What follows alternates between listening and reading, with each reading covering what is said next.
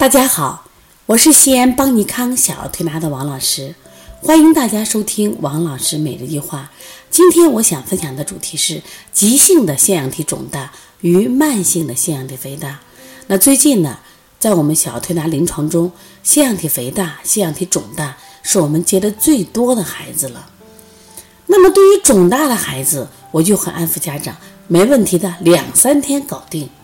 对于慢性的腺样体肥大，我我会给家长说：“呀，你这个是体质问题，要慢慢调。”我说：“你得调两三个月呢。”那其实腺样体肿大和腺样体肥大，它只是一字之差。那为什么调理时间差别很大呢？其实用中医的角度来说，那腺样体肿大它是一个实症，那么腺样体肥大它就是一个虚症。那肿大当然好调，实症好调，虚症难调嘛。你比如最近我们好了图图，他是因为发烧了，同时伴随着爸爸讲打呼噜、憋气。王老师，他是不是得了腺样体都肥大了？我说他一定有腺样体大，但不是肥大，是肿大，是因为他一感冒了，那么因此他的腺样体就增生了，这时候就堵塞了他的这个鼻孔，所以他打呼噜、憋气、张嘴呼吸。那么这个时候，其实我们任何一个人小时候都有这种情况，但是如果把他的感冒治好了，诶。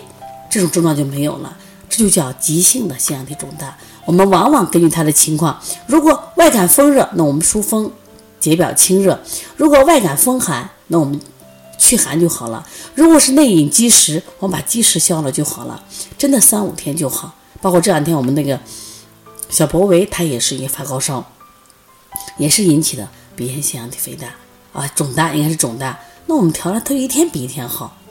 那么慢性的。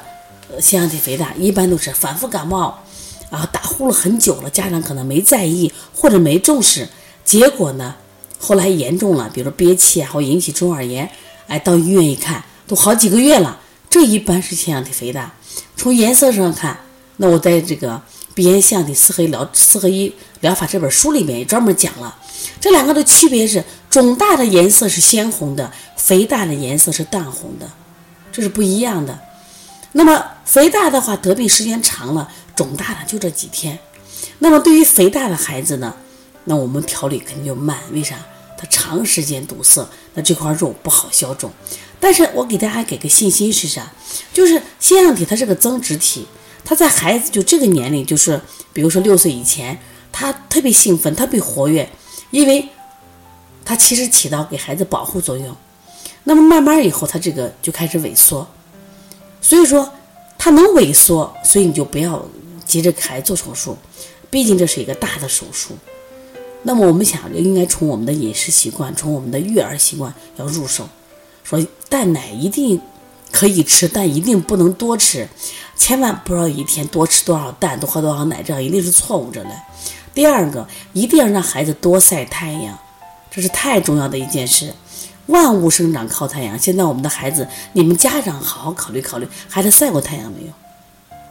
我们是有太阳的时候带着孩子去超市玩去了，去商场玩去了。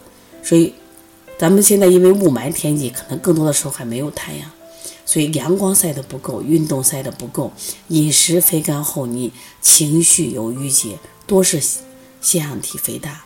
得病的原因，因为让我们的孩子弱了，孩子一弱，腺样体就以增生的方式来保护孩子。腺样体肥大这个病对孩子的危害是非常大的啊！我就希望我们的家长一定要重视这个疾病。再一个就是一定要搞清楚肿大与肥大的这个关系。我们在这个。鼻炎腺体四合一疗法这本书也有详细的介绍，所以大家可以仔细的学习啊。不过你有什么问题，还可以直接拨打我的电话幺三五七幺九幺六四八九。如果想购买邦尼康的相关书籍，可以加微信号幺七七九幺四零三三零七。另外，三月十六号黄老师推出一节课，啊，非常有意思，就通过耳诊来诊断二十种疾病，你值得你去学习。